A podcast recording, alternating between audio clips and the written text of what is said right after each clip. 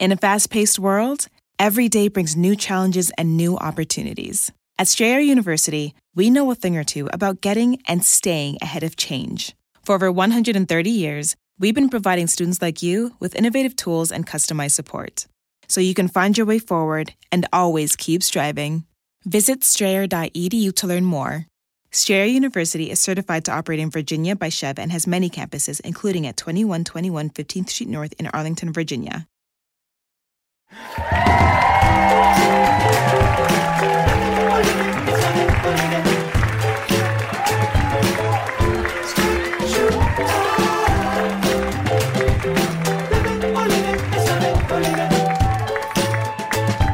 Good evening, Los Angeles. Good to see all of your bright, shimmering faces. Everyone here displaying the right amount of optics. Before we get to the show, a little housekeeping. This is a tough one. For a limited time only, merch is on sale at the Crooked Store. Take Trump's approval rating up to 40% off select items. Free shipping on all orders over $75. And I want you to know something. This very morning, Jon Favreau did not have the stones to read this card. but I can do it. Crooked.com. And limited tickets left for our benefit at the Greek on August 17th. Jemele Hill, Amanda Seales, Best Coast, Jim James, and Maggie Rogers. Huge show. So get those tickets. Proceeds from the show will be donated to organizations at the forefront of the fight to protect the vote across America Vote.org, Election Protection, the National Redistricting Foundation, and Think Social Impact. Last but not least, love it or leave it, Radio City Music Hall, Friday, September 13th. Tickets are moving, and we're going to have some very exciting announcements soon. Very exciting. Crooked.com slash events end of housekeeping. So here we are. We all saw play out on television a final act in a story that's been unfolding for years. You wait for this event, you hype it up. You trust the team that has patiently crafted a narrative anticipating this final confrontation, this showdown a witness facing off against an interlocutor with everything on the line, the stakes absolutely total. And then it's here, the main event. It happens at long last. The witness takes the stand. Finally, the hard questions. Finally, the truth for the world to see. You were excited. You got others excited. You promised an epic battle. And then you realize, you realize you were wrong. And you realize something else. Maybe the problem isn't that there wasn't enough of a sense of excitement or drama or surprise in that final showdown. Maybe the issue is you were wrong all the way through. Your anticipation was misplaced. Your hopes were too high. Think about it. There could never be a big reveal because there wasn't a big secret. Not really. Maybe there was a year ago. But now, with all we've learned, with We've been given all the facts that we could ever have needed. We know the truth before the witness ever took the stand. And so we weren't looking for someone to surprise us. We were looking for someone to go back and make us care more about the truth we already knew, and that just wasn't possible. I am talking about the finale of Big Little Lies. That's right. Bub, bub, bub, bub, bub, bub. It's time for gay news. Uh, couple key points. The transition of Big Little Lies from sharp objects to Ally McBeal is officially complete. And if anyone in this room thinks I'm going to say a critical word about those performances, you can leave right now. Because I will not. Those women were magical. that said, it's a very, uh, very much a classic TV judge who's like, I'm going to allow it. Demanding to give speeches for no reason, I'll allow it. Surprising a woman with a PowerPoint of her sex partners, I'll allow it. badgering a mother about an ancient car accident in which a child unrelated to these proceedings died. I'm going to keep you on a tight leash, but I'll allow it.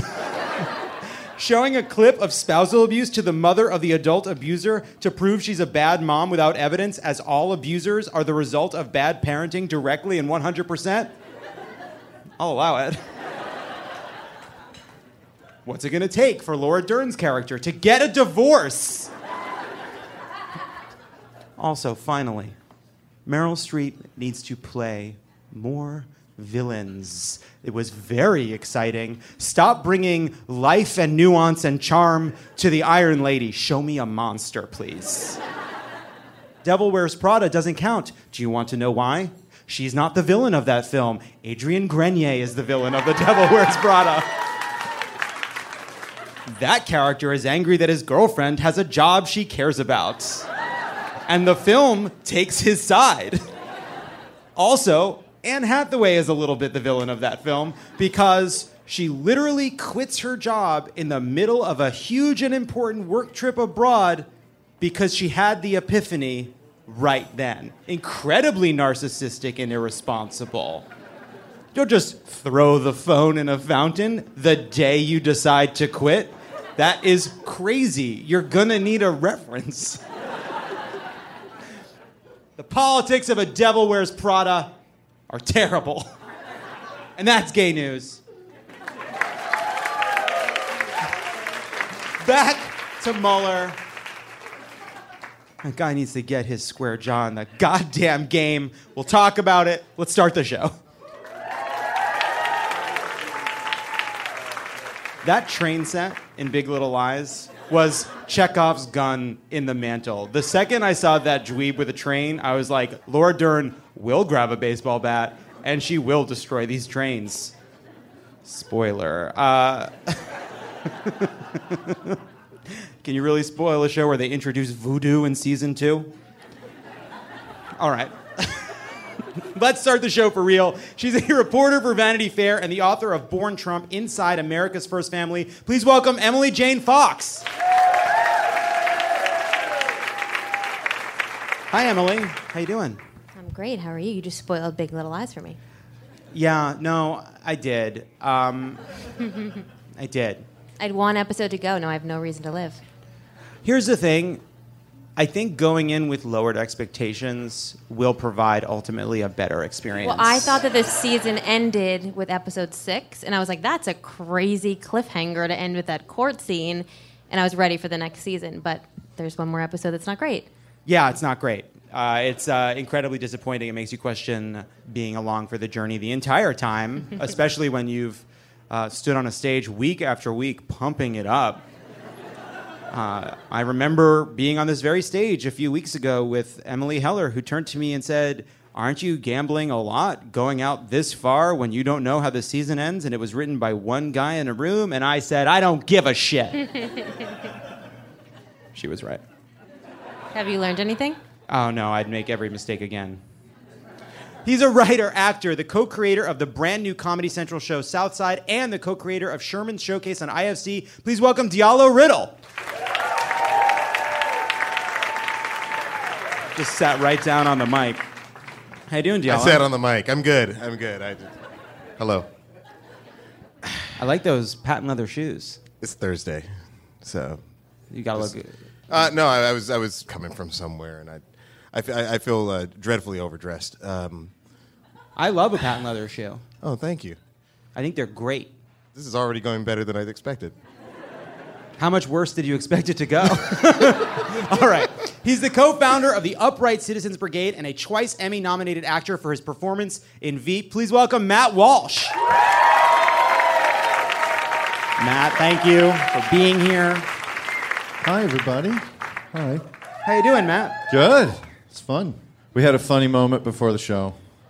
We came out early, so we were stuck. We thought we were supposed to come out sort of like in a line, and then We were so self-conscious because we were like, uh, we, were stood up blocking and we're both views. tall, and then we were blocking.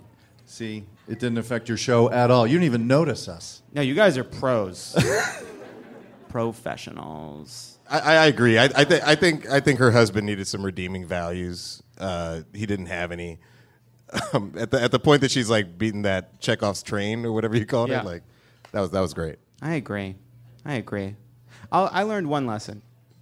Don't convince yourself that a show is good. But you have to be hope. Come on, you got to get on board. You got to be blinded by your passions. I, Like, thank you, Matt. but I got bored. Like season two, I just got bored, and I don't know why, but I got bored. So my wife finished them without me. So I don't know that I remember three and four, and then I was out. It's a big moment in a relationship when you're watching a show together Yeah. and you just say, "Leave me." go on ahead. Go on ahead. It's okay. It's okay. Leave me. Please save yourself. Keep going. Keep going. Just leave me here. Send help when you get to the end. Tell me what it's like. Call me from the other side. I'm going to seek redoubt here and protect myself here. Let's get into it. what a week. In six hours of testimony before two House committees Wednesday, former special counsel Robert Mueller made a few things clear. One, President Trump and his associates encouraged Russia to commit crimes to help him win the presidency and then lied about it. Two, they repeatedly obstructed the investigation of those crimes. Three, America doesn't like looking at an old man on TV for very long. Mueller corrected Trump's biggest lie by asserting that his investigation did not exonerate Trump. Mueller said multiple times that a president could be indicted for crimes after their term was complete. Mueller said Trump's love affair with WikiLeaks alone was enough to call for an investigation. Mueller acknowledged that Trump's written answers to his questions were incomplete and generally untruthful. Uh, generally. Mueller said it was unethical, unpatriotic, and a crime in given circumstances for a presidential campaign to accept foreign assistance. And after all this, Democrats have refused to begin an impeachment inquiry behind closed doors. Uh, we learned uh, in Politico, Jerry Nadler pushed Nancy Pelosi to begin the process. Jerry wants to chair that hearing. This is what it's all about. Trump has been calling him Fat Jerry for two fucking decades. He wants that gavel. He wants to hit that gavel, and he says the impeachment inquiry into the crimes of Donald Trump has fucking begun. Uh, but Nancy Pelosi continues to stonewall the process, and Jerry Nadler is too short to do anything about it. Shame on you, Travis. Shame on you. Short Jews with weight fluctuation can do great things in this country. You can do great things. Emily, I'll start with you. Great. Nancy Pelosi said if we're going to go to impeachment, that she wouldn't go unless we had the strongest hand possible.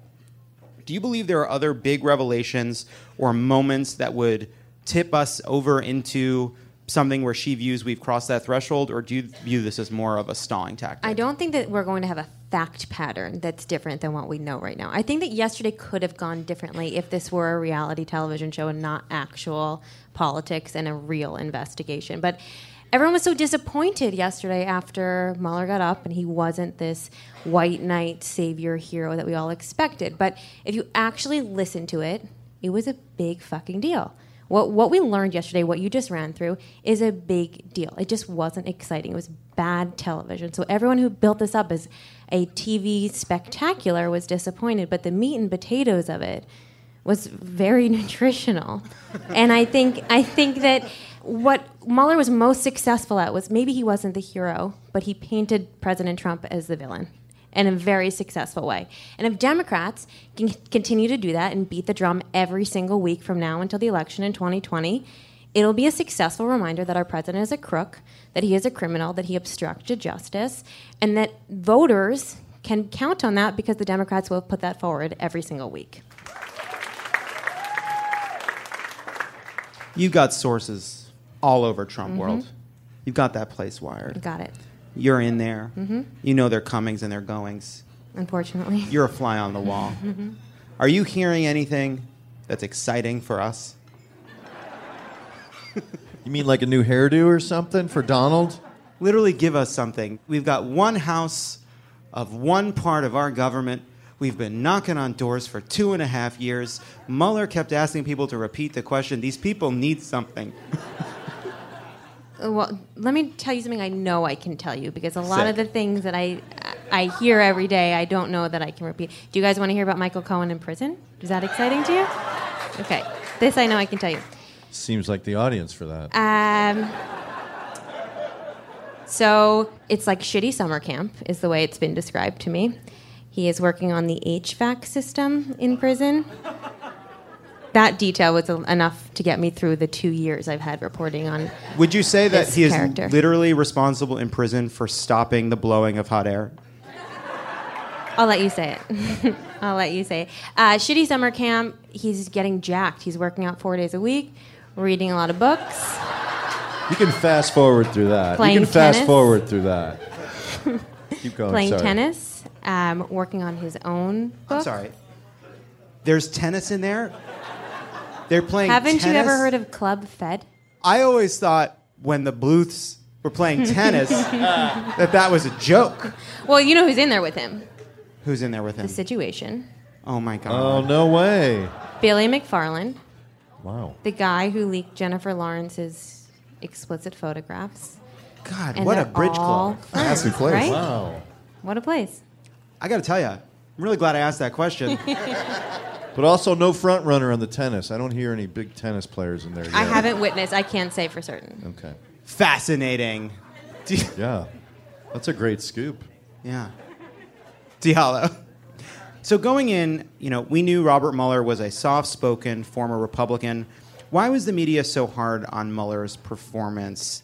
Part of this is, in fairness to reporters who talked about the optics, that it was many Democrats who said this is an opportunity to bring the Mueller report to life. I have a big problem with the word optics. All the people in the media are talking about is optics, and I'm just like, we're the only people who have to worry about optics. Like, you've got another party that literally you can break the law, and you've got a whole lineup of people on a certain network, and they will literally defend you, you know, slapping people in the face, you know. But like, we're the people like, oh, but the optics are bad. So. For me, yeah, I, I always had a little bit of a doubt knowing Mueller's background. Like, is this really the guy? I even told people I was like, I don't know if I trust him to be the guy. Like, you know, people were like, well, he's a Republican. I was like, so only Republicans can investigate Republicans now? Like, that seems weird to me. Like, he should have a completely liberal background. People should be willing to listen to him. So I actually never had the faith that others had in him. The problem with optics to me as an idea is it implies that there's some other part of journalism that's explaining things, just taking the facts and reporting them out. There's the way the American people experience the news, which is some kind of unmediated, fact based video of Mueller, information transferred, and then political journalism, the pundits, the analysis, the tweets, all of it is watching that coverage and providing context for those of us who follow it even more closely to understand how the politics is being received by the American people. The problem is that other thing, the straight, fact based, substance, uh, non political mediation of the information, doesn't exist. So the only news about political events is the mediated news about political events that is talking about the effectiveness of those political events in real time. And so the way you learn that the optics of an event were bad is people on television describing the optics of the event as having been bad. And therefore, the way it seems is how it is because the way it seems is the only way it ever exists to those who didn't know how it is and only found out how it seemed by the people telling us how it seemed to them. I'm with you. It is the Ouroboros, a word I throw out at most twice a year.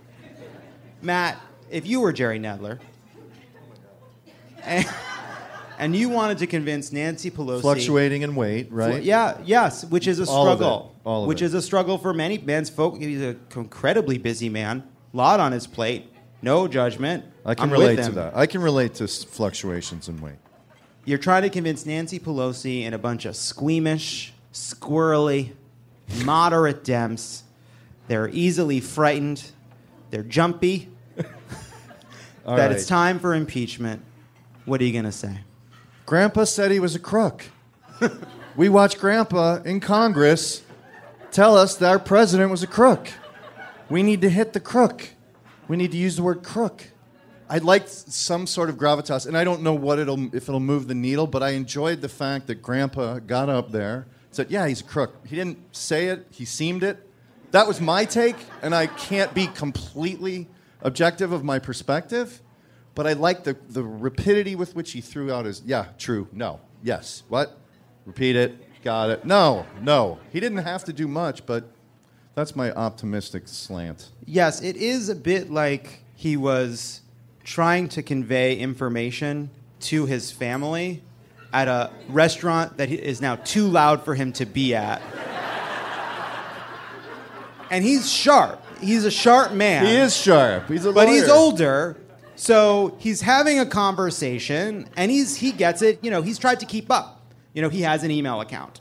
Uh, He's traveling. He's staying sharp. He's playing ping pong. He's doing the things you do. He's not just going to waste away. But I liked seeing him stare across from uh, a, a congressman who was stacking various legal books to say, I looked for it here. I couldn't find the word exonerate. We looked for it here, whatever. And it was fun to see old Robert Mueller just go, I don't, I don't know. The weird thing to me was that he was asked for six hours about information on three pages of the report, and every time asked what page it was on, and it was always on page 97. every single time. I think it was a little bit of a fuck you to everyone, which is saying, I told you, motherfuckers, I was not going to do anything or tell you anything beyond this report. So when you ask me a question, I'm going to say, tell me the page. I'm going to confirm it on the page. He was definitely running out the clock. Yeah. Yeah. Uh, would you repeat the question? Uh, let me check. Hold on, page 97. Yeah. Yeah, you just read a sentence from page 97. Thanks for dragging me out here. I'm a fucking hero. I, I did this to serve my country and go away. And you people just won't leave me alone. So the conversation now has turned to whether or not Democrats have, I don't think we'd say, added momentum to the impeachment. No. But Emily, to your point, there was a lot of damning information. Actually, today, what I saw unfold was a kind of second order look at the way it was talked about yesterday. So, yesterday was Trump and others saying it was a disaster for Democrats and the optics not being good. That followed a, a round of Democrats saying, don't focus on the optics. What followed there were pundits saying, but Democrats told us to focus on the optics. You said it was about the optics, and Democrats saying, well, maybe, but shh, fuck, fuck, still, facts, they're important, right? Somebody focus on the substance. And today it seems like there really was a conversation about whether or not Robert Mueller provided Democrats enough information to pursue impeachment. You have Jerry Nadler behind closed doors uh, hankering for impeachment. What do you think is going to happen? And do you think, though, that it's the obligation of members of Congress, is what I think, that it's the obligation of member of Congress to not let the American people lead them, but for them to lead and say, Nixon's impeachment started off as being less popular than where it ultimately ended up? Totally. That's why I think you bring Don McGahn back. You bring Hope Hicks back. You bring every single witness who stonewalled them every single week from now until election day, and you remind them that this guy is a crook, that this guy obstructed justice, and remind them what's right, what's wrong, what democracy stands for. And if you don't do that, it's negligent on part of, on the part of these leaders, and it's no different from them letting down local constituent issues. This is something that should matter to all Americans, but you have to remind them why it matters. All right. When we come back, okay, stop. Hey, don't go anywhere. There's more of Love It or Leave It coming up. Love It or Leave It is brought to you by Angel's Envy. How can envy be a motivating force that inspires people? I don't know. I Maybe mean- look at look at Elon Musk. I mean, just you know, en- envy makes the world go round. Envy and FOMO. That's basically it. That's a yeah, that's it. yeah, that's the half that's capitalism. Envy is commonly regarded as a vice, but it can be a good thing. Envy can be a catalyst for creation, inspiring the world to raise the bar. And Angel's Envy is a bourbon that is worth the Oh, envy. I was wondering where we were going with this. Angel's Envy bends the traditional rules of whiskey. It's a little different from all other bourbons out there. This bourbon makes the perfect gift for any occasion. Angel's Envy are the pioneers of secondary finishing in bourbon and one of the first full production urban distilleries in downtown Louisville. With its unique bottle design, Angel's Envy bourbon finished in port barrels is sure to be the envy of any bar cart, too. Look for Angel's Envy bourbon finished in port barrels. Please drink responsibly. Copyright 2024 Angel's Envy, bottled by Louisville Distilling Company, Louisville, Kentucky. And we're back. And now it's time for OK Stop. I want you all to know something. My energy is weird. I'm not giving you guys the clues and signals you need. So that's as much on me as it was anyone. Because I felt it as I said it. It's not my first time saying, now it's time for OK Stop, and yet you'd think it was. Minutes after Robert Mueller finished his testimony, Donald Trump emerged from his pillow fort to, to yell at the press. And like all media geniuses, he did it in front of a helicopter whose blades were spinning at full fucking speed. Let's watch. Despite everything we've been through, it's been an incredible two and a half years for our country. The administration, our president, me, We've done a great job. We've got the strongest stock market, the best unemployment numbers. The okay, Democrat- stop. Is that that's a great metaphor for him? Just, it's a very funny bit of revealing language. Like our administration. Wait, I get more specific. The president. Wait, hold. Me. I am the president. Donald Trump. Democrats had nothing, and now they have less than nothing. And I think they're going to lose the 2020 election very big, including congressional seats, because of the path that they chose. Are you concerned you could be indicted out of office? You're fake news, and you're one of the most. And let me just tell you, the fact that you even asked that question, you're fake news. This whole thing has been, honestly, it's been collusion. It's been collusion. Okay, stop. He's that word. That word has been sapped of all meaning in his mind. If someone asks me, "Hey, are you worried about being indicted after you leave this stage?" I'd be like, "Now." What words do you think still have meaning to him, though? Uh, Diet Coke, please. That, Ivanka. Yeah. with the media. It's been collusion with other countries. This has been a disaster for the Democrats. I think Robert Mueller did a horrible job, both today and with respect to the investigation. But in all fairness to Robert Mueller, he had nothing to work with. Okay, you know, stop. Too many conjunctions in that uh. sentence. I love a to be fair to Robert Mueller from Donald Trump. You know that what you're about to hear is going to be very fair. when Donald Trump says to be fair, what comes next is never, ever anything but right down the fucking middle, fair as you can be. be a builder, but if they don't give you the right materials, you're not going to build a very good building. Even among the fakers, I don't think there's anybody that would say he did well. I looked at your people, they're saying it was devastating for the Democrats. Okay, stop. First of all, he's like, Did I watch the hearings? No. I saw your coverage, your coverage, your coverage, your coverage. But he piggybacked on all the media pundits that he sees in the room because Donald Trump understands this media dynamic. He understands how the description of how things play is what determines how things play. So he knows that a really effective strategy for him is not to say, I'm innocent. It's to get up there and say, this went poorly for the Democrats. This is something that didn't play well for the Democrats. It was a political disaster. It is going to cause them to lose. He is never happier than when he is getting to be a pundit on television. And one thing I'd also say is it was hard to watch him go out to this pre helicopter takeoff press conference where he screams the, the blades make it too loud to hear the question, which I don't think is an accident.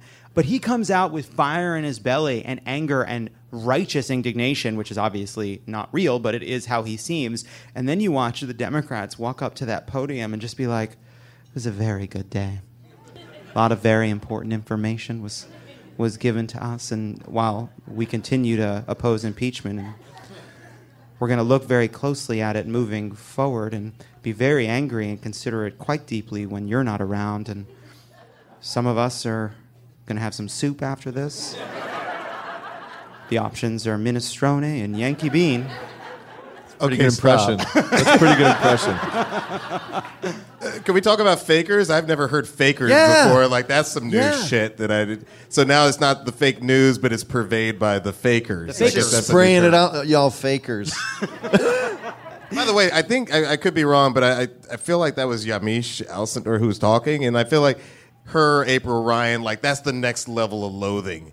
Uh, when the person asking the question is like a African American woman, like I just feel like that's the lowest of the low on his totem pole. Well, yeah, it's the two overlapping Venn diagrams of people he doesn't believe should have a right to talk to him. exactly.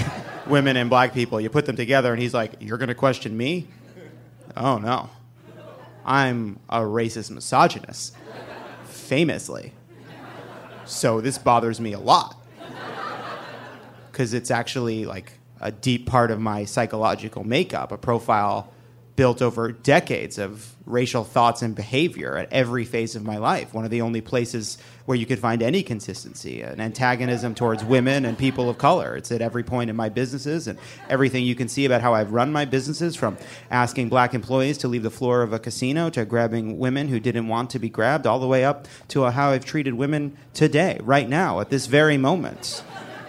Didn't he say something like, if I walked into a room of my accountants and they were black, like something was wrong? Is that my imagination? I feel like that was a, that He's- was from the early days of Trump. He want Really? he didn't wa- he said he didn't want black people touching his money. He wanted uh, short Jews with yarmulkes. I believe is what he said. That's what he said. What? What? Are, what are you oohing? that's, that's an oldie but goodie. Touching his money. This is what happens, but this is why the Democrats come out to that podium feeling all sunken. It's like on the one hand you're like, oh, I want to laugh at this because it will make me feel better, but on the other on the other hand you're like, this is not funny. Like I can't. I, I have a hard time dealing with it. You know, the truth is to not be so dour for a second. It's what we learned is what we knew all along, which was Robert Mueller wasn't coming to save us. He didn't have the answers. He couldn't make what I said jokingly about Big Little Lies is actually true of Robert Mueller. You know, he's been the archer and he's been the prey. But what we're dealing with here uh, is the fact that like he can't make Democrats make the American people care about this. He can't do more than what he's already decided to do. He made a decision. He was going to lay out the facts. He laid out a case for obstruction of justice. His moral probity and sense of responsibility led him to the conclusion that not only did the OLC memo make clear that Donald Trump couldn't be indicted by the Justice Department, the implication is therefore you cannot say, I would have indicted Trump but for the OLC memo, which is basically doing the same thing. You can't, if the memo says you can't indict a president, then the memo also therefore implies, in a sense of fairness, that you can't say you would have indicted the president, which is why when Ted Lieu asks him, Would you have indicted the president but for the OLC memo? And he says yes, it's because it's obviously true, but he also can't say it. At every stage, Robert Mueller has been telling us to read between the lines. But you know what Americans aren't good at anymore? Connecting the fucking dots. and then it's because of Twitter and our phones. There's a dot, we get distracted. There's another dot, we don't see the connection. When we come back, we'll play a game. Don't go anywhere. This is Love It or Leave It, and there's more on the way. Disney Plus and Hulu are better together in the Disney Bundle with new movies and series. On Disney Plus, experience the full Taylor Swift The Eras Tour, Taylor's version, with new main show performances and acoustic collection. On Hulu, follow the fantastical evolution of Bella Baxter, played by Emma Stone in the award winning film Poor Things. All of these and more streaming this month. Get the Disney Bundle with Disney Plus and Hulu. Terms apply. See DisneyBundle.com for details.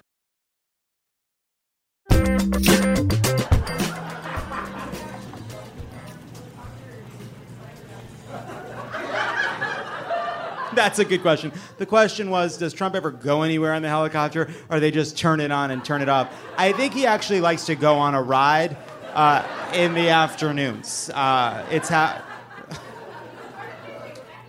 It's part of executive time. He likes to read tweets over the Capitol. Uh, it also helps uh, Melania to put him down. You know, the bumpiness. Yeah, the motion. The bumpiness. When he lived in New York, he used to just love sitting in the back of his limousine and driving around town. Like for decades, this is what he did. He just liked to drive around town. So that it's moved to a helicopter feels like the natural progression of things. yeah, the natural progression of things in hell, the, the hell we live in. And we're back. Does anyone out there want to play a game? What's your name, sir? Uh, Rob Jackson. Rob Jackson. Full name? Robert Azim Jackson III. Wow. The, wow. There's a lot of confidence Yes. coming from this area, Rob Jackson III. Yeah. Uh, now, before we start, I do need to ask you: Did you sign the waiver? Yes, you did? of course. Okay, Yeah. great. Almost every week, a story breaks that makes us all wonder if all our data is gone forever, and we begin to feel like there's nothing we can do. So I thought it would be helpful to explore some of these stories every few weeks in a segment we're calling "Saving Private Ryan." Don't ask, do tell. Don't ask. Do tell. It's supposed to be sexy. Can you give me direction? Yep. That is a recording of Travis saying the name of the game in a sexy voice bailing midway through, but sort of keeping the sexy voice. And it was deeply weird, so we left it in. He also sent it to me as a file that I didn't know was coming to my phone that just said private sexy. Last week, the internet was ablaze with photos of you and your hilarious coworkers as old people. As someone who will never grow old, I found this disgusting. But then word spread that something nefarious was afoot. FaceApp, it seemed, might actually be a way for the Russian government to gather your photo data. The backlash was swift, and the DNC warned all of its staffers not to use the app. But as the dust settled, and after we all downloaded, then deleted the app, the truth became clear. FaceApp isn't uniquely terrible. In fact, you give the exact same permissions to scary companies and big companies you use every day, all the time. And if you're worried they might use your private data to help empower Russian government interests, wait until you hear about Facebook. Just because privacy violations are routine doesn't mean they are fine, but we wanted to highlight just how much companies own your data, including, in fact, Crooked Media. You see, when you all signed that waiver as you walked in today, you actually signed away a whole bunch of stuff to our company because you sign shit all the time and didn't really think about it. Everyone in here. Similarly, if you want to use FaceApp or Facebook, you have no choice but to accept their terms. And so many companies make you sign agreements, you have to choose between participating in society and protecting your privacy. So we're going to see if you can guess which terms of service you've agreed to in a game we're calling Facebook, FaceApp, or Face Love It. I'm going to read you some terms of service. If you think it's from Facebook, say Facebook. If you think it's FaceApp, say FaceApp. If you think it's one we got you to sign over to us tonight, all of you say love it. You ready, Rob? Yes. Here we go, Rob. You grant the company a perpetual, irrevocable, non exclusive, royalty free, worldwide, fully paid, transferable license to use, reproduce, modify, adapt, and display your user content and any likeness provided without compensation to you. Facebook. Face app. You grant the company a perpetual, irrevocable, non exclusive, royalty free, worldwide, fully paid, transferable license to use, modify, distribute, and display your mom. Love it. Yeah.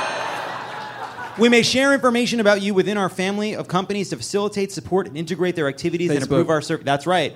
The company, its affiliates, or service providers reserve the right to collect, transfer, or store photographic images bearing your likeness, which may be used to at any That future middle date one with face in it. to make fun of you in the group text. All the above. No, that's just me.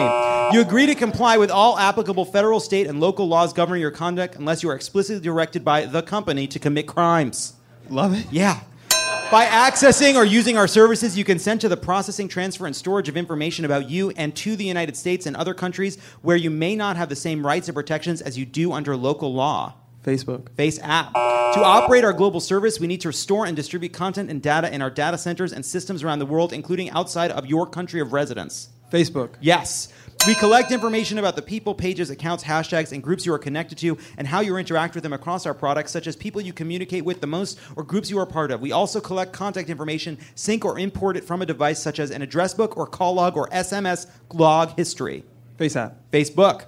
The company may transfer information that we collect about you, including your name, credit score, SAT score, social security number, sleep number, bucket list, Pornhub history, secret family recipes, known allergies, unknown allergies, star chart, deadlift, personal record, yearbook photos, treasured memories, and masturbation style. Love it. You bet. By agreeing to these terms, you agree to cover Travis's weekly pre-show chicken tenders. Lo- love It's it. gotta be love Yeah, it, it's gotta be love it. Except for small claims disputes, you and Face App waive your right to jury trial and have any dispute arising out of or related to these terms of our services resolved in court. FaceApp. Yep. We maintain the right to freely peruse your personal photos in order to highlight ones that should go up on your Instagram because we've seen your followers to likes ratio and honestly, it isn't great. Opinions. Love it. Yes. The company has the right to access Bluetooth signals and information about nearby Wi Fi access points, beacons, and cell towers. Information such as the name of your mobile operator, ISP, mobile phone number, IP address, connection speed, and in some cases, information about other devices that are nearby or on your network. Facebook. Yes. By agreeing to these terms, the company can track your every move, and the minute you do something weird, we can tell your wife. Love it. Yes. You grant the company consent to use the user content regardless of whether it includes an individual's name, likeness, voice, or persona sufficient to indicate the individual's identity. FaceApp. Yes. We reserve the right to access your blood in case Lovett ever needs a quick transfusion. Lo- love it. Yes. Rob, I'm stressed out. you won the game. Uh, we won't, we probably won't keep your releases. You guys signed so many releases. without even thinking about it. So don't sign things people just put in front of you, you animals. Have some goddamn respect for yourself. We're not pawns of some giant corporation in another place. Equifax isn't the boss of us. We're the boss of Equifax. Facebook lives and dies based on the fact that we participate in every day. We'll have power the second we decide we have power. All right. We come back the rant wheel. Hey, don't go anywhere. There's more of Love It or Leave It coming up. Disney Plus and Hulu are better together in the Disney bundle with new movies and series. On Disney Plus, experience the full Taylor Swift The Eras Tour, Taylor's version, with new main show performances and acoustic collection. On Hulu, follow the fantastical evolution of Bella Baxter, played by Emma Stone in the award winning film Poor Things. All of these and more streaming this month. Get the Disney Bundle with Disney Plus and Hulu. Terms apply. See DisneyBundle.com for details. And we're back. Now it's time for the rant wheel. You know how it works. We'll spin the wheel and rant about the topic wherever it may land. This week on the wheel, we have 5 a.m. hearings, New York City falling apart, DC statehood, Equifax, Trump's food stamp cuts, carbs, Hope Hicks, and just another rant. We'll see what it is. You know, it's a blank space. It's exciting. It's not that exciting. Let's spin the wheel.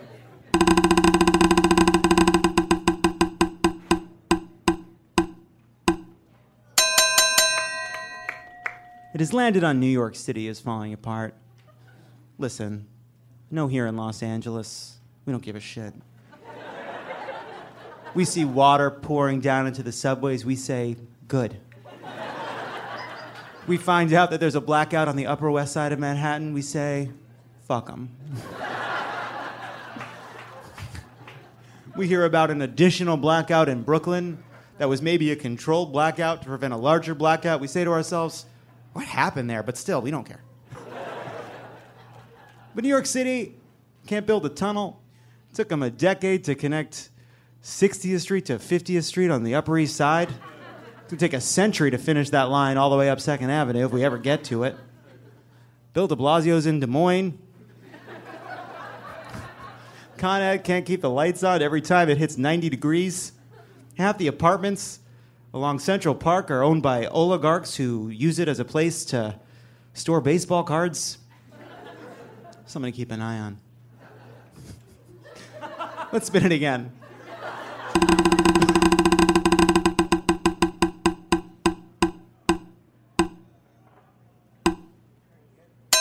It has landed on DC statehood, suggested by Diallo. Well, look, I mean, like, this is my rant, and I felt it ever since I was a kid. I do not understand how you can have so many Americans being taxed without representation. I think it would never happen. Seriously. I think it would never happen if the population of DC was a bunch of white people. I just would, it would not happen for a second. It goes towards, uh, you know, last week's episode when you were talking about love it or leave it, that sort of innate sense of ownership that certain Americans have that a lot of other Americans do not. Like, it just would never happen. Like, you know, five guys get mad in Oregon and they take over like a rec center. You know what I mean? Like, they're like, this is my country. Like, you know. I grew up in Atlanta where like you have all these Confederate aficionados who are just to this day they're like, well, they only rebelled against the country because they loved it so much. I just think it's ridiculous that you have all these, you know, there are more people in D.C. than some states, at least Wyoming, you know, and I just think that's ridiculous. And I, I it's the one thing I'm like, if I could push a button, even if it was like a sort of a compromise, even if they have to count towards like Virginia's total or or Maryland's total, like they got to count towards somebody's total. That's absurd. Well, but see, then they would actually get a senator. Like, I'm one of those people who thinks the Senate is fundamentally broken. You know, I've seen the charts that say, like, yeah, seriously. You know, they're like 22 states that equal 40, you know, so many senators, and then, like, you know, there's California. You guys have heard all this before. You guys are the high information people. But, But here's I- the good news, though. Yes, California is underrepresented in the Senate. We have two senators for many millions of people versus the two senators that Wyoming or Idaho have. However, the thing about Dianne Feinstein is she has the strength of 40 men. I once saw Dianne Feinstein lift a VW bus. There wasn't even a kid underneath it. It wasn't adrenaline. She was just drunk.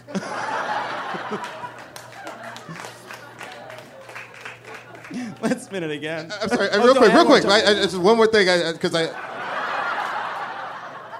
Continue. 5 a.m. hearings. Um, real quick, I just want to say the best news. This this actually cheered me up because most most news is a super downer to me. But I was so thrilled to hear Anna Wintour. I was so happy when she got asked a question about like, what do you think of the first lady? And she starts talking about Michelle Obama. and the report. And the reporter's like, "Oh no, but what about the current occupant of the White House?" And she's like, "Well, I just think Michelle Obama was such an amazing." That's what. That's how you get Trump. That's how you hurt him. Like when high New York society lives. I mean, like it's it's sad that that's what it takes to hurt the guy. But I'm convinced that those are the things that he actually cares about. Oh, oh, absolutely. It is actually amazing. This is a man who's not wanted to work for it, not wanted to do what it takes to earn it. In fact, has done everything he could to prevent himself from receiving it, but who desperately craves respect to fill the hole in his heart that is unfillable because he has a personality disorder. But every moment of his life, as he's gotten more wealth and more fame and lost his money and fought to get it back and taken his brand global and had a reality TV show and won Emmys and become more and more of a public figure at every stage, he's looked around and said, Do I have Manhattan's respect yet? And they look at him and they say, Absolutely not. and it must be so galling. Now you are the president of the United States. You are the ostensible leader of the free world, and still these Manhattanites look at you with disgust. Their noses, you can see into their nostrils. Their noses are turned up so high. It must be He's, absolutely he's waiting by the mailbox for his infuriating. invite to the Met Gala. Like Wait, that's what he proposed to Melania before her first trip to the Met Gala. That is how important Condé Nast and, and Vogue and the Met Gala is to Trump. Ivanka every Trump was offered a job at Vogue allegedly before she started working in real estate. Tiffany Trump interned at Vogue. So this kind of snub really does matter to the president. I, I just I just want someone to hurt him. so if it's Anna Wintour, it's Anna Wintour. I'll take it. I'll take it. Let's spin it again.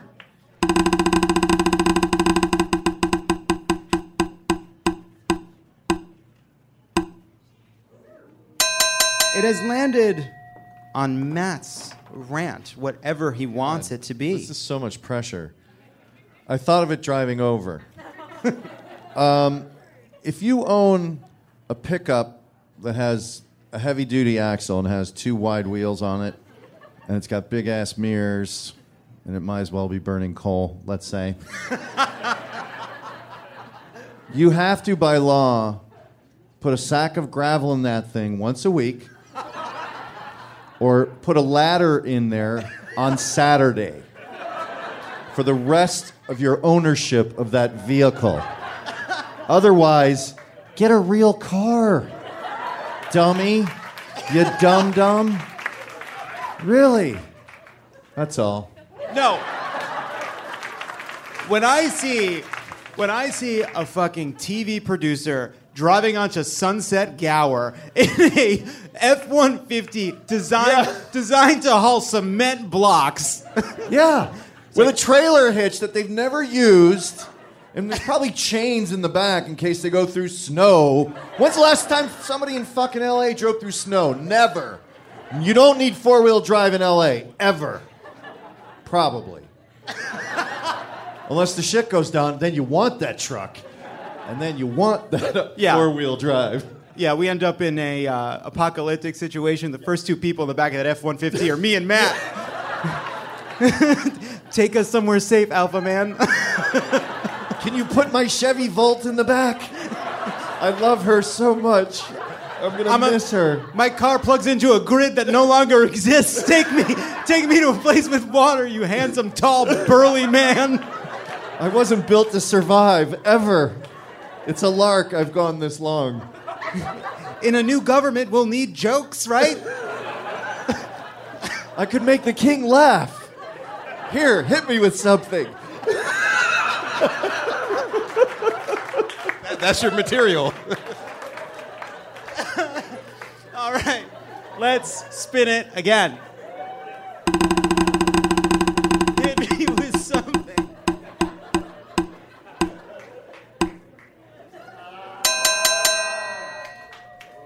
It has landed on Hope Hicks. Emily, You ready? I'm so ready. I have been raging about this for for a week now, and I finally have an outlet. So thank you. I appreciate it. So last week, the Southern District of New York unsealed an application for a search warrant, and in that application, it was talking about uh, the executed search warrant on Michael Cohen's apartment, office, and hotel room. And as part of it, it was an explanation of the conversations that happened after the Access Hollywood tape was released and around the payments made to Stormy Daniels and Karen McDougal, two women who had alleged affairs with the president, though he has denied it. In the application for the search warrant, Hope Hicks called Michael Cohen and the president directly after the Access Hollywood tapes were released directly after the Stormy Daniels story was set to come out in the Wall Street Journal, sent a series of text messages that said, This isn't getting a lot of pickup. Continue to pray that this story about the president or the soon to be president having an affair with a porn star wouldn't come out. That's something that we should all pray about, obviously.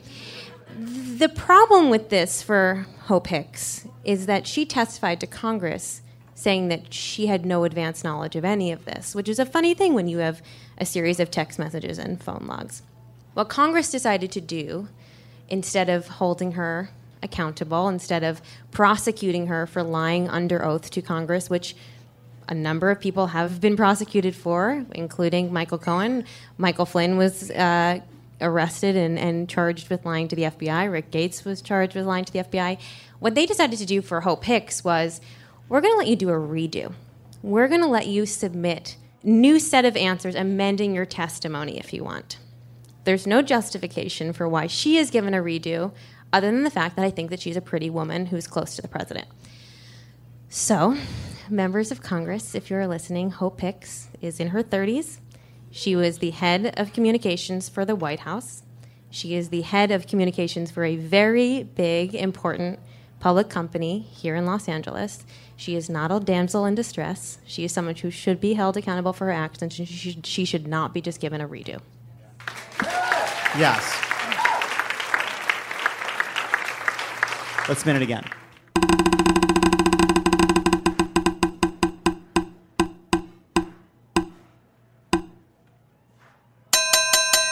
So it has landed on the Trump administration's proposal to cut food stamps. Uh, and I don't want to get too much into the weeds on this proposal, but basically, what they're taking issue with is that while the law says generally you get food stamps if you're below 130% of the poverty line.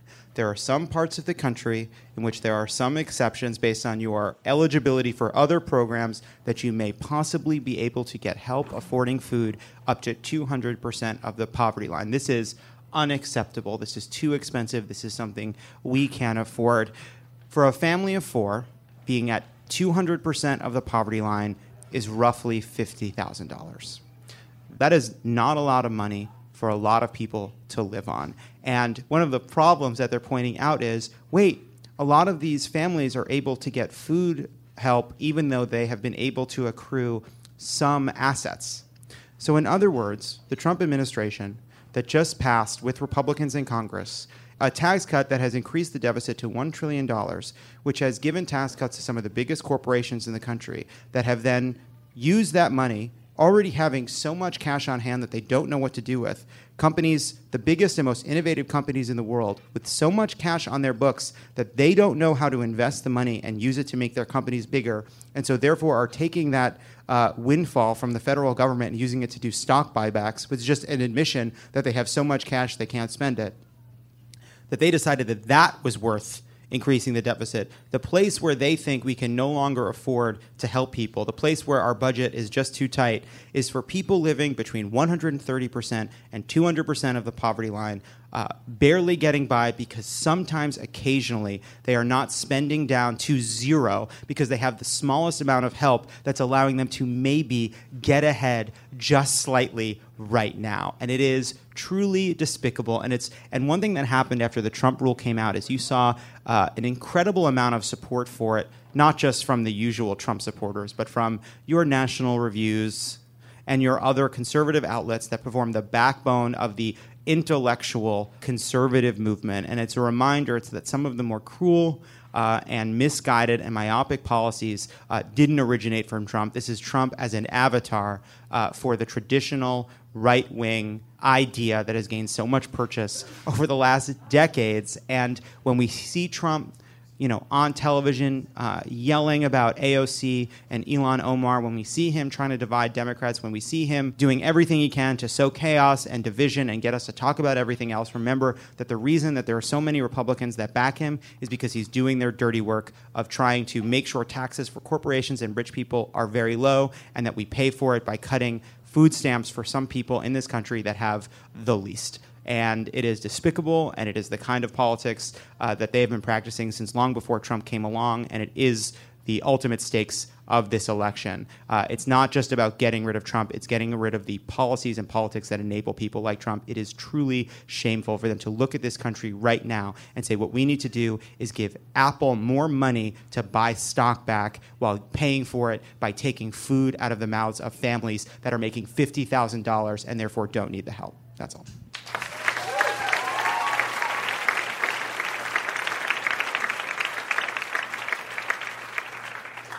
I'm going to spin it again.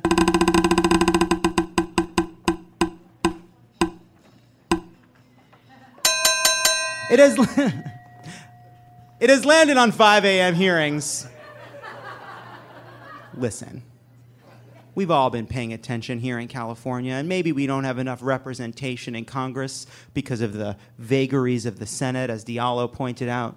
All right? We only have two votes, even though we're a huge swath of the country, one of the biggest economies in the world. Just today, there was a deal out of California to make sure that the big auto companies produce uh, more efficient vehicles. Because even as the Trump administration is abandoning fuel regulations simply because anything Obama did was bad, California is fucking stepping up and making sure that we still do what we can to fight climate change. California is leading this country, and the least those ungrateful, overrepresented East Coast motherfuckers can do is start a hearing later than 5 a.m. Pacific time. Hey, Jerry Nadler. I notice you don't ask for your fundraisers in Los Angeles to start at 5 a.m. They seem to start at a more reasonable hour. You could do us a favor if you're going to come out to LA and take our money. Start that hearing at noon Eastern. We'll get up at 9. We won't like it. Let's face it, this town starts at 10 a.m. if you're lucky. because there's one thing LA cares about it's, it's work life balance. Yeah. The NFL kicks off Sundays at noon, so that's very graceful to LA fans. Yeah, yeah, it's a compromise. Yeah. Obviously, 9 a.m. is not when people in California want to be watching uh, men permanently damage their brains. But you can get up at 8, have a coffee, have a breakfast, walk your dog, start your day, turn on the big game. And I think if the NFL, which is a group of feckless maniacs, that care nothing for the health of their players and only for the bottom line, barely giving a shit about their fans, can manage to start a game at noon Eastern for the sake of people in California, I think that Congress can provide us the same luxury. Most important hearing of the year. It's starting at 5 a.m. Pacific. What are you not? You ever heard of the fucking? The Earth is round, people. It's a round goddamn planet. All right? It's a round planet that's getting hotter every single day. Which is why the people of California elected a supermajority of Democrats who are doing the job you're not able to do. So show us some goddamn respect.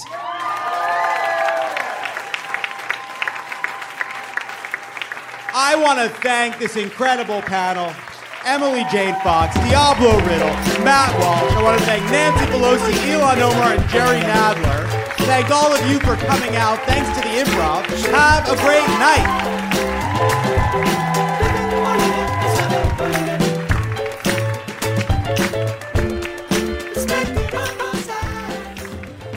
Love or Leave It is a product of Crooked Media. It is written and produced by me, Jon Lovett, Elisa Gutierrez, Lee Eisenberg, and our head writer, Pokemon Huntress, Travis Helwig, and writers Jocelyn Kaufman, Alicia Carroll, and Peter Miller. Bill Lance is our editor, and Kyle Seglin is our sound engineer. Our theme song is written and performed by Sure Sure. Thanks to our designers Jesse McLean and Jamie Skeel for creating and running all of our visuals, which you can't see because this is a podcast, and to our digital producers Nar Melkonian and Yael Freed for filming and editing videos each week so you can.